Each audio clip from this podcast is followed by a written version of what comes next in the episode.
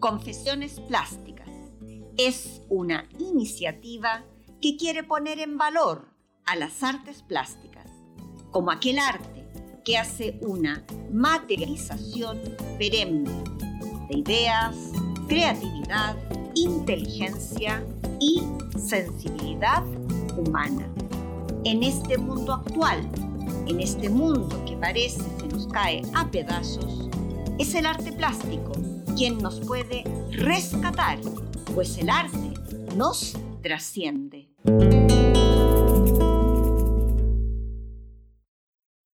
Damos la bienvenida a un nuevo capítulo de Confesiones Plásticas. Esta vez en el capítulo Despedidas, Promesas y 60 camellos. Desde un otoño de un colorido espectacular, Madrid nos abraza, nos cobija con su naturaleza roja, amarilla, naranja y dorada. Las alfombras otoñales nos reciben en cada parque y en cada plaza y nos vuelca la mirada, más que nunca, hacia la naturaleza, la cual se muestra exultante, vigorosa y teatral. Ya he comentado que Madrid está diferente de aquel que conocí a fines de los ochenta. Quizás está más bello aún, pero también más triste. Este bicho que no para de contagiar y tanta gente que ya no está para contarlo. Quebranta el corazón. Ahora pienso con qué soltura vivíamos antes de esta pandemia. No se me habría ocurrido no abrazar, no hablar en el metro con quien estuviese a mi lado. Madrid, con las barras de los bares cerrados, es un Madrid irreal. No sentarse a la barra de un bar y compartir charla y café se hace muy extraño. Madrid y sus barras maravillosas que contenían la realidad de la vida en sus conversaciones.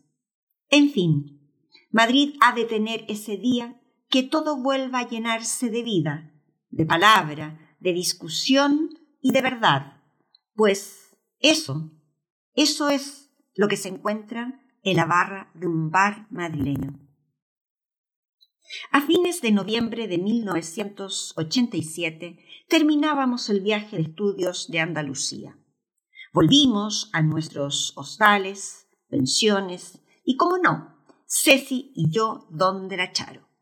Nuestro primer cometido fue acompañar a Fernando a comprarse pantalones y camisas, porque nuestro amigo no había dejado plato sin degustar y sus prendas de vestir ya no lograban el ansiado abrazo entre botón y ojal.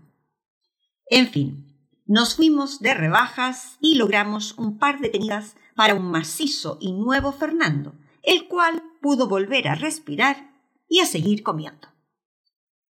Según recordaba Ceci, cuando nos reencontramos en México hace ya algunos años, el término de aquel curso fue mi época de mayor lloriquera, pues yo ya había decidido quedarme en Madrid. No volvería a trabajar donde la brasilera chiflada. Jorge tenía un trabajo que no le motivaba nada. Por tanto, nos hicimos promesas y planificamos nuestro encuentro en España.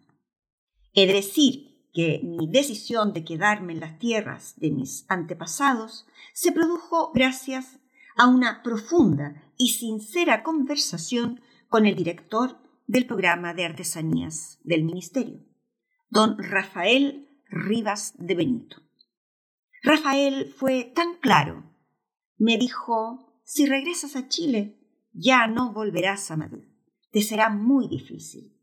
Quédate aquí y trabaja en el área de artesanía. Inténtalo. Yo a mis 26 años escuché aquellas palabras cercanas como un mandato. Las sentí sabias y casi proféticas. Por tanto, me dispuse a planificar mi no regreso a Chile. Eso significó escribir cartas a mis padres, a Jorge, a mis abuelitos, y posteriormente, cómo no, hacer la fila en las cabinas telefónicas que habían por todo Madrid para ser llamados a casa a punta de monedas. Esto queda en la prehistoria, pero así era la comunicación a fines de los 80. Bueno, y también en todos los 90. Siempre alguien pasaba el dato de una cabina que estaba estropeada en algún barrio madrileño y por tanto se podía hablar largamente y de manera gratuita. Era muy fácil distinguirlas, pues al lado de la cabina había una fila enorme y todos quienes habitaban la hilera tenían fenotipo latinoamericano. Siempre además había uno de los parroquianos que asumía el liderazgo. Oye, sí, y ordenaba a la gente y le asignaba un tiempo, porque no faltaba el que se quedaba más de tres horas ahí hablando con la parentela completa. Así es que hice varias filas, distribuidas en varios días, para hablar con mis padres y con Jorge. A nadie le extrañó que me quedara. No sería fácil, pero menos fácil era regresar a Chile. ¿A qué? Si ya sabía, ya sabía que a través de la presencia de Zoe de Jesús, que yo no podría aplicar nada de todo lo aprendido en el curso, pues ella estaría en todo. Así, los días se sucedieron rápido. Parecía que el percibir el término del curso como algo inminente nos hacía querer consumir Madrid al máximo. Íbamos y veníamos de parques, museos, galerías, con, con gran entusiasmo. Era extraño, pues muchos tenían ya nostalgia de partir, otros lo estaban deseando para reunirse con los suyos, y yo sabía que me quedaría, pues el acuerdo era que Jorge se vendría a reunir conmigo. Así, los últimos días del décimo tercer curso de artesanía y arte popular fueron intensos y sentidos. Soy de Jesús no había logrado su cometido de convencer a todos de que en Chile la artesanía era respetada, honrada y vivía sus mejores momentos. Sus vidas quedaron olvidados en algún pasillo del misterio. Y finalmente, el grupo compartía con ella más por lástima que por una convicción de su persona. Comenzaron entonces las despedidas. Hubo varias, más formales y más informales, pero dos de ellas fueron memorables. No recuerdo bien cómo se gestó una despedida en piso de un personaje conspicuo y elevado, que invitó a unos cuantos a su residencia en Haya Castellana. Yo recuerdo que asistí, pues Silda, aquella elegante y fina dama brasilera, nos dijo que nos uniésemos a la invitación. Silda era muy educada, entretenida, inteligente y tremendamente distinguida. Por tanto, acepté su propuesta y pues ahí, ahí fue que me presenté. El dueño de casa era un intelectual de izquierdas. No recuerdo ni cuál era su cometido ni su relación con el curso. Creo no había sido profesor nuestro. Habíamos algunos, no estábamos todos, los becarios en dicho ágape. El piso estaba decorado con gran gusto. No era muy grande, pero contenía muchos libros, textiles, cuadros y pequeñas esculturas.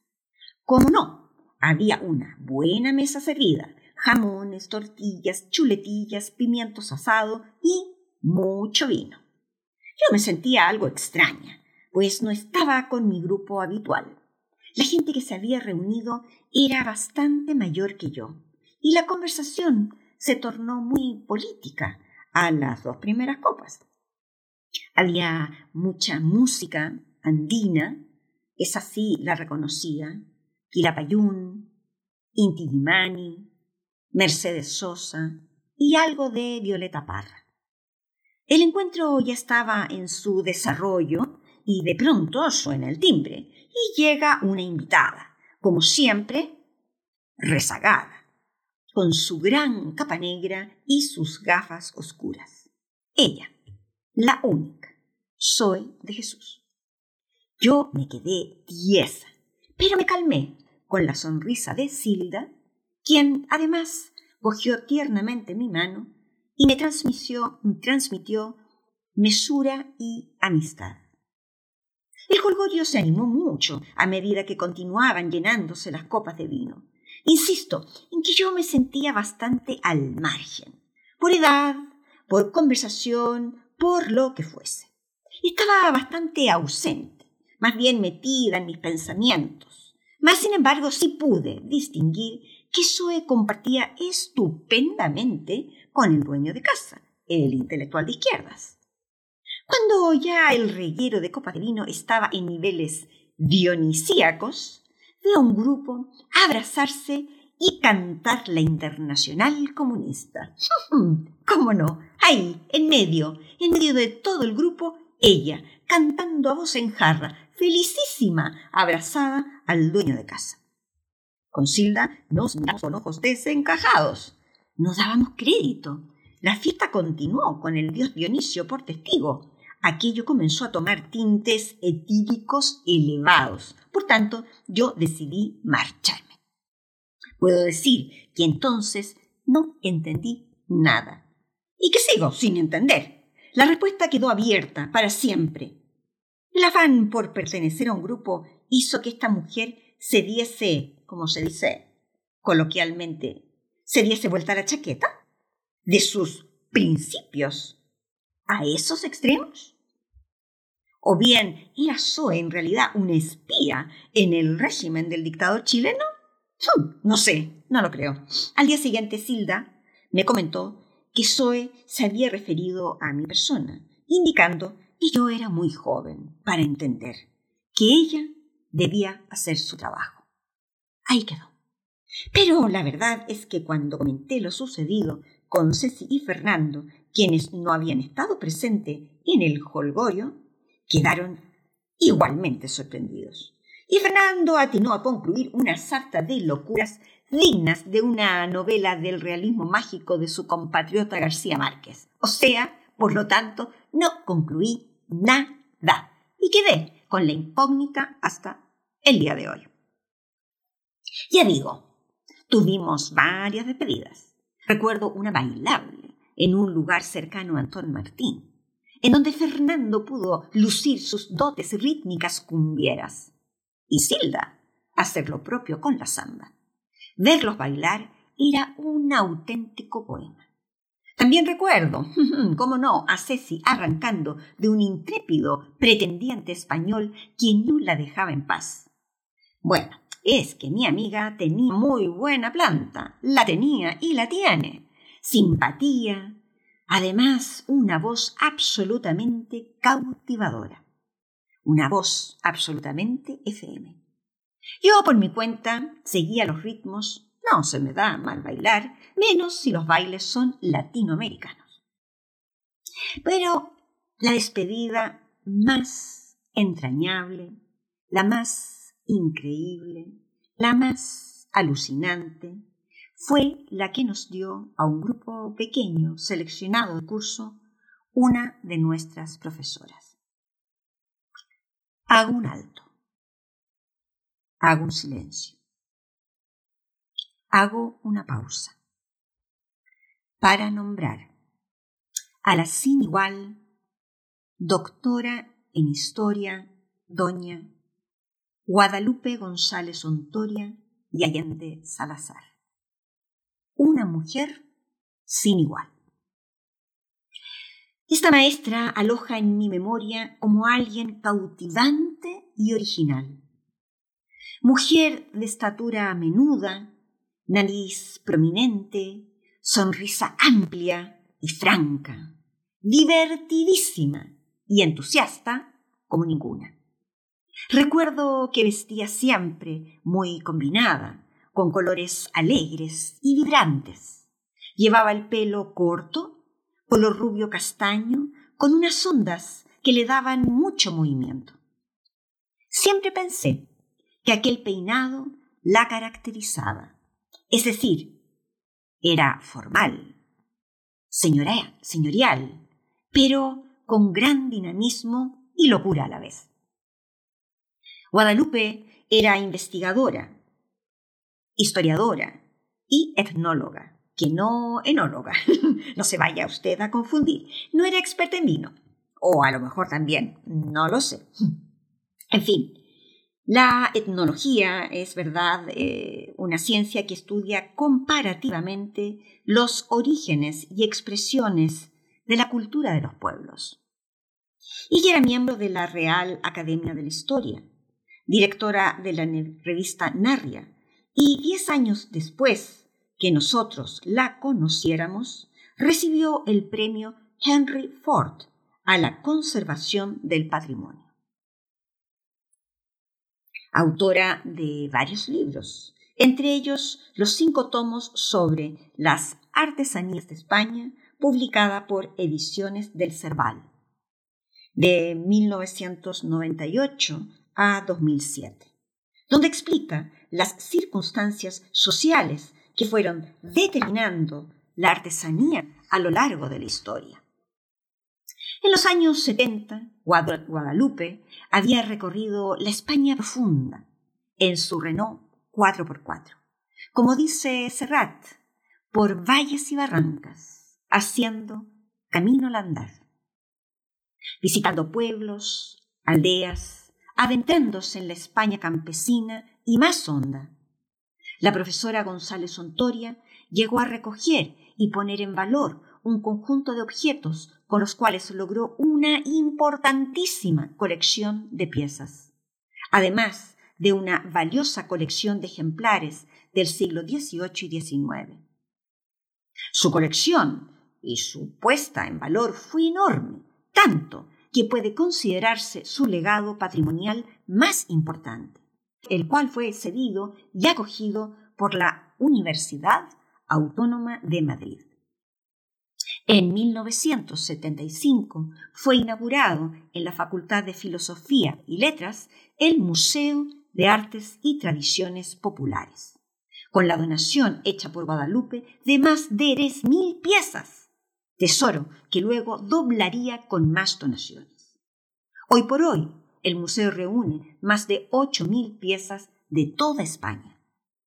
Este es un museo fascinante pues contiene instrumentos musicales, prendas de vestir, aperos de labranza, utensilios de cocina campesinos, mantelerías, sonajeros y un larguísimo, larguísimo, larguísimo, etc.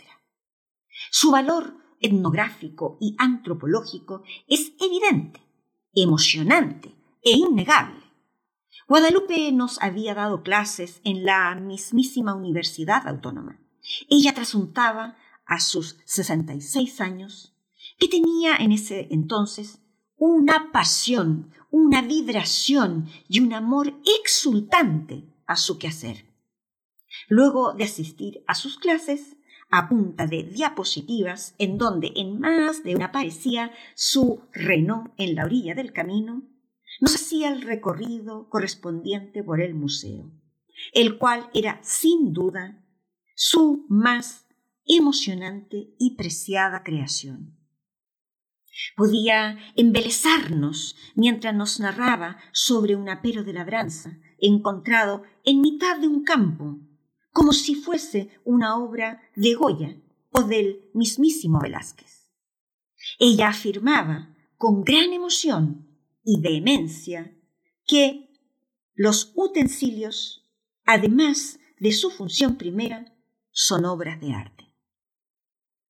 No apreciarlo, decía, es desentenderse de un bien cultural. Esa era Guadalupe.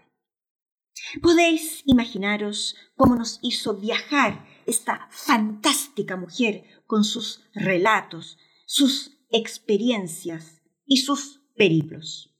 Recuerdo los bordados, la cestería, los sonajeros, las cunas de madera rústica, los objetos de labranza, las horquetas, los suecos, en fin, todo contenía una belleza sutil, simple y sensible. Guadalupe era capaz de transmitir todo aquello desde la más absoluta pasión, una entrega generosa y una convicción contagiosa. Recorrimos su museo varias veces y nunca llegamos a registrar todas las piezas en nuestra memoria. Pero sí logramos captar la animosa pasión de esta extraordinaria mujer, quien, con su buen amigo Renaud, recorrió muchas leguas para rescatar el valor de la artesanía del campo, la artesanía de la España profunda. Con Guadalupe aprendí una historia viva, no aquella que me enseñaban con memorización de fechas y próceres bastante cuestionables. Cada objeto, por más insignificante que pareciera, contenía la experiencia de una vida humana anónima. Y eso contenía una verdad sensible, de una belleza de máxima potencia. Como dice Martha Simpson, la liberación de la mano en la historia del hombre liberó a su vez al hombre mismo de su condición de cuadrúpedo. La mano es quien permitió nuestra evolución. El rescate de piezas rurales y de campo que hizo la profesora González Ontoria da cuenta, reafirma justamente esta idea, pues cada objeto está hecho por la mano humana para, a su vez, satisfacer una necesidad humana. Ya fuese un taburete para hacer más fácil, más eficiente y ergonómico el acto de ordeñar, un sueco para poder entrar en los huertos llenos de barro, un botijo para beber agua fresca, y así, un largo e interminable etcétera.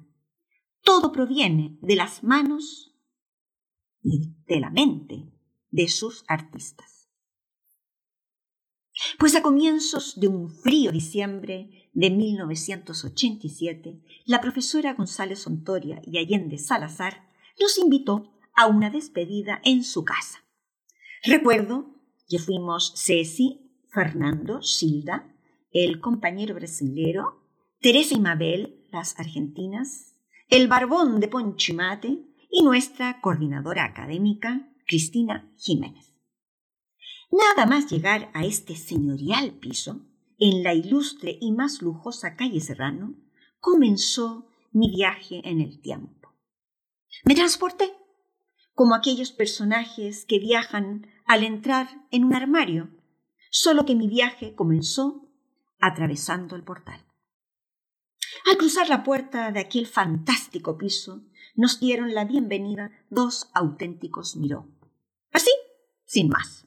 Allí estaban como el marido de la Charo, en su foto vestido de militar, dando los saludos correspondientes como buenos anfitriones. Ya ahí mi amiga Ceci comenzó a cerrar mi boca, la cual se abría sola debido a mi impacto. Guadalupe, alegre y divertida, nos hizo pasar a su salón. Aquello era una extensión del Museo de Artesanía y Arte Popular de la Universidad Autónoma. Cerámicas, repujados, tallas en madera, textilería y un largo etcétera. Todo de una hermosura sin igual nuestra profesora nos contaba la historia de cada objeto, con entusiasmo, con chascarros de sus viajes y sus hallazgos. Cada pieza contaba una historia humana, un nacimiento, una comunión o un rito fúnebre. Guadalupe guardaba gran respeto por cada uno de sus tesoros. Yo sentía que los honraba cada cual estaba con un halo, con un aura de protección, como en un altar. ¿Cómo no? Aquella velada estaba acompañada de una mesita de centro baja con algunos jamones, cecinas y tortillas españolas. Fernando ya estaba holgado en sus nuevas prendas de vestir, así es que pudo comer a sus anchas. Nuestro amigo de Santa Marta degustó y se deleitó con todo lo que había en los platos. La conversación era amena. Guadalupe era una gran anfitriona. Más buen vino y tortillas, aquello estaba perfecto. De pronto, Fernando me dice al oído, un tanto preocupado, Parece que el postre está junto con todo en la mesa. Debe ser que cada quien sabe cuándo acaba su propia degustación. Fernando dedujo que los trozos de melón con jamón eran el postre.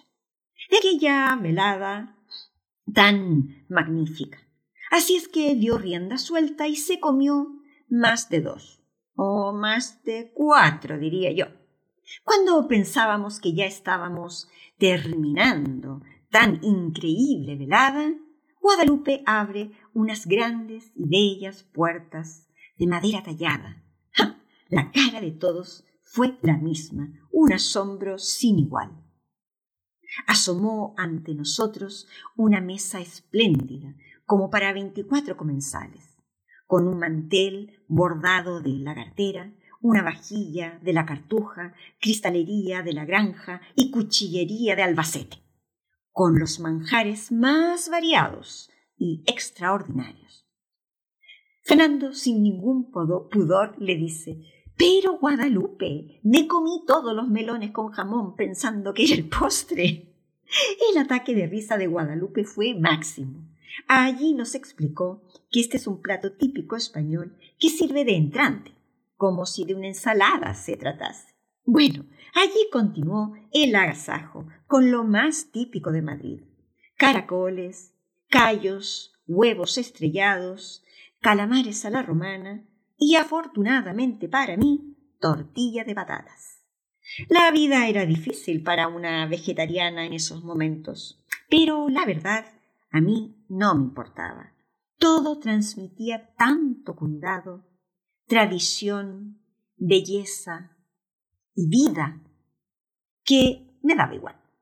Yo estaba feliz admirando los bordados de la cartera, la vajilla de la cartuja, los cuadros de las paredes, los artesonados de los techos. Guadalupe advirtió exprofesamente a nuestro amigo cuando sirvió los postres madrileños. Buñuelos de viento, torrijas y rosquillas, para que no hubiese una nueva confusión. En fin, Aquella velada fue formidable. Guadalupe terminó cantando con nosotros. En un momento clímax de aquel espléndido agasajo, Fernando tomó la mano de Guadalupe y la invitó a bailar un tango. Todos nos hicimos a un lado, hicimos un corro y aquello era memorable. Vamos, hoy por hoy habría sido un vídeo de muchísimos likes en redes sociales. Sobre todo porque en un momento culmine o por los giros del baile o por las copas de vino sumadas en el cuerpo, Guadalupe se enredó y cayó al suelo estrepitosamente, seguida por un Fernando abultado que caía sobre ella. Ambos tenían tal ataque de risa que no podían levantarse del suelo. Recuerdo que nos fuimos de allí tarde e hicimos el trayecto caminando, pues necesitábamos el frío aire de la noche madrileña para acomodar todos los jugos gástricos y las imágenes de aquella cinematográfica velada con una buena caminata.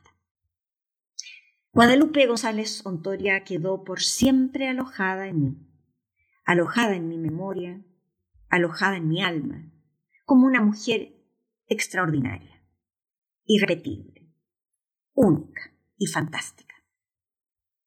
En esta, mi segunda vida en Madrid, pregunté por ella y me informaron que falleció el 2014 a la edad de 93 años. La muerte la encontró asistiendo al casino de la capital. Genio y figura hasta la sepultura, como dice el refranero español. Un ole, un ole por ti, ole por ti, Guadalupe, gran e irrepetible señora. Los días previos a los viajes de regreso los recuerdo algo borrosos. Ya algunos compañeros debían dejar sus hostales. Y hubo allí un par de confusiones, pues varios se quedaron sin alojamiento y aún debían esperar sus vuelos de retorno. Entonces la Charo, ni corta ni perezosa, acomodó cojines y saco de dormir en el salón, a un módico precio, con derecho a una ducha rápida, bueno, a ducha y excusados, y sin derecho a cocina. Aquello fue total. No había un becario más, no cabía un becario más durmiendo en el suelo. Una debía caminar a saltitos para no terminar con el pie en la mandíbula de alguien. Fueron días confusos y noches muy conversadas. Lo cómico es que el compañero hondureño estaba dentro de los alojados, pero no le permitimos amortajarse con papel higiénico. Entre todos le obligamos a acomodarse en un saco de dormir sin más. Pobre, pobre la verdad, creo que amaneció durmiendo sentado en un sofá más de una mañana. En algún mediodía que yo volvía al piso del acharo, alguien me preguntó la hora, mientras yo esperaba la luz para cruzar. Pues nada, respondí sin fijarme mucho. Me preguntaron algo más y ni sé qué dije. No di ninguna importancia al hecho. Al día siguiente, a la misma hora, estaba el mismo hombre haciéndome la misma pregunta. En la misma esquina. Vaya, mm, raro lo encontré. Yo seguía en mi vida, mis últimos quehaceres, mis salidas con Ceci Fernando, mis compras en el mercado, planificando mi vida. No di mayor valor a aquel transeúnte. Mas, una tarde, me lo encuentro en el portal. Yo, como he sido bastante pava en muchos aspectos de mi vida, dije, qué coincidencia, vive aquí. Pero no, él me espeta. Ya sé dónde vives.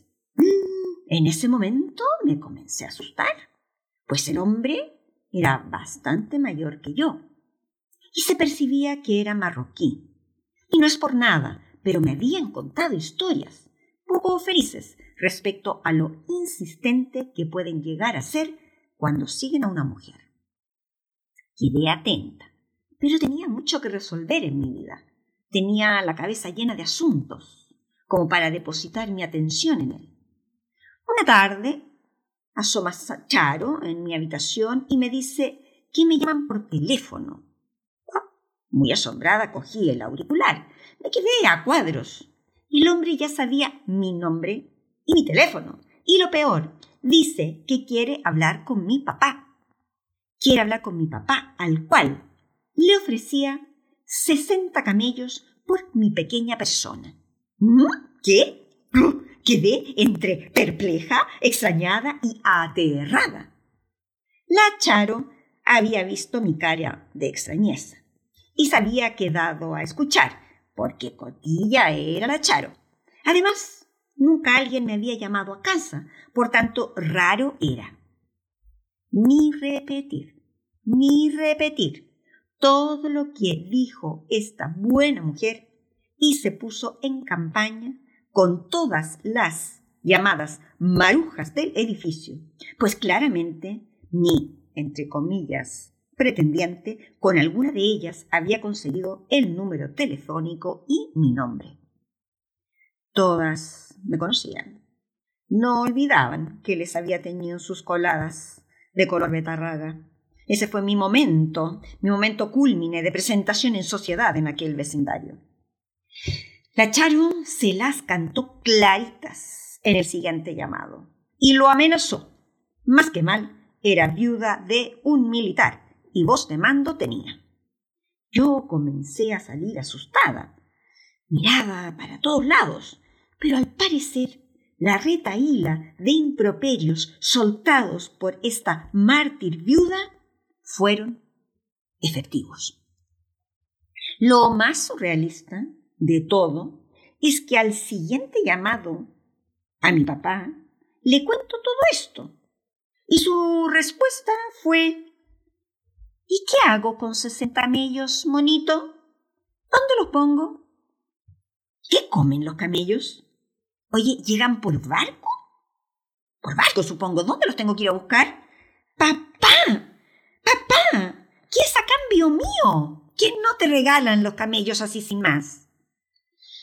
Nunca supe si sesenta camellos era mucho o era poco. Pero está claro que mi papá se hizo un lío con la oferta Ya se veía todo complicado paseando camellos por Viña del Mar.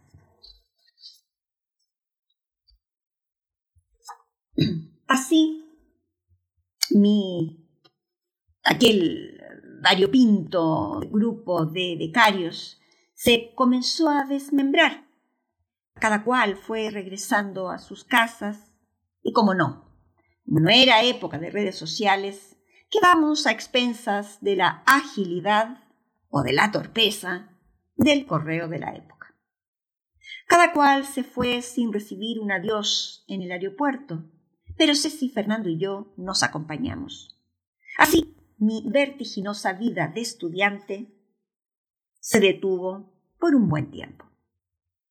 Cristina, a la que he llamado por todos estos años mi hada madrina, me alojó en su casa, en calle Fuente del Saz, por unos días, hasta que yo tomé un vuelo a Palma de Mallorca, en donde vivía mi hermana. Allí me encontraría con Jorge. Para este capítulo hemos elegido una obra plástica de mi autoría que lleva por título Le llamaban Manuel, cuya traslación de lenguajes proviene de la canción de 1969 de John Manuel Serrat llamada Manuel. Le llamaban Manuel, nació en España. Su casa era de barro, de barro y caña.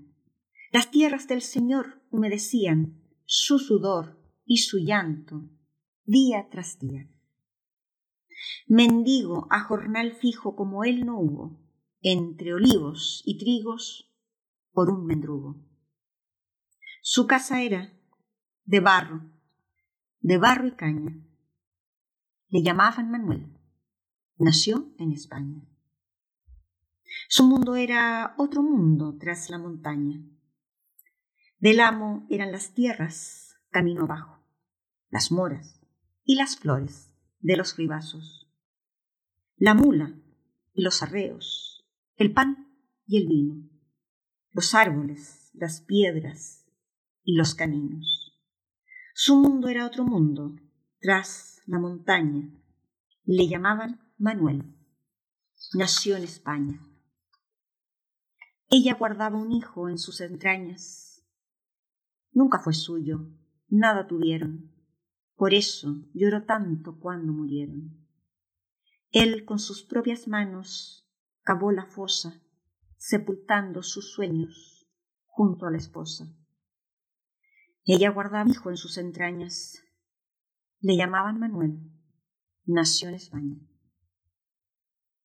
Le vieron alejarse una mañana del amo era el olivo donde lo hallaron, y la soga de esparto que desataron, y el pedazo de tierra donde hoy se pudre, y el trigo que en la tierra su tumba cubre. Le vieron alejarse una mañana. Le llamaban Manuel. Nació en España. Esta canción, esta letra, me recuerda el trabajo de Guadalupe, quien recorrió campos, valles y caminos de barro, sublimando pequeños objetos sencillos, simples, pobres humildes, pero no por ello menos bellos, sensibles y humanos. Manuel nos retrata una etapa Hungría que esperamos no se dé ya más en ninguna parte del mundo mas para que no se repita esta historia hay que recordarla, cantarla y pintarla. Manuel es un relato estremecedor que habla de la pobreza, la miseria y la desesperación llevado a límites inhumanos, donde los señores de mentalidad aún feudal eran dueños de todo lo material, a tal punto que llegaban también a ser dueños de otros seres humanos. En esos mismos campos, de esos mismos barros, de esos mismos huertos abandonados, la profesora González Ontoria escudriñó, recorrió y fue capaz de dar valor a través de esos objetos y así honrar vidas olvidadas. Esta obra se presenta en un formato vertical y está pintada sobre tela y sobre madera de pino de cajón de manzana. El valor matérico y textural de la madera rústica y ordinaria refuerza la idea de aquella pobreza paupérrima en la que se habla, en la que relata la historia de Manuel. El formato vertical simboliza la fosa, en donde ha sido depositado con gran pesar el cuerpo de una mujer con un niño en su vientre. Esta obra contiene una composición que se va abriendo por capas, desde una escena central protagónica hacia sus laterales, izquierdo y derecho. Dos espacios que simbolizan el verde y fecundos campos de olivos del patrón. En la escena central vemos tres figuras. Al lado izquierdo, una abstracción de un débil y menguado varón, de hombros caídos, quien mira de frente a otra figura de senos y vientre abultados, su mujer. A través de estas figuras se simboliza una pareja de trabajadores campesinos en su dolor y en su tragedia. La pareja está frente a frente eh, y esta fosa no les deja escapatoria alguna. Solo se tienen el uno al otro. No tienen hacia dónde huir. Todas las verticales de la obra les encierran. Tampoco tienen posibilidad de vuelo, pues sobre ellos asoma una gran cabeza de un hombre de mirada dura recta nariz y mandíbula barbuda, que mira hacia la izquierda, es decir, hacia el pasado, simbolizando con ello que no quiere que nada cambie. Esta opresión en la zona alta de la composición no permiten vuelo alguno a Manuel y su esposa. Manuel y su esposa quedarán en zona de tierra, encajonados por su señor en la parte superior, y por las tierras del mismo por los costados tierras que también son su esclavitud y su sometimiento, pues son las tierras que debe trabajar Manuel sin descanso alguno.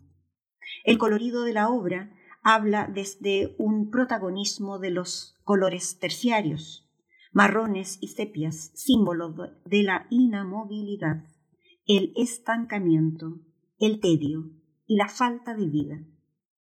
Los tonos verdes de los costados son vibrantes y vigorosos, pero están teñidos de estos marrones que no permiten que la vida y la vitalidad lleguen a la pareja.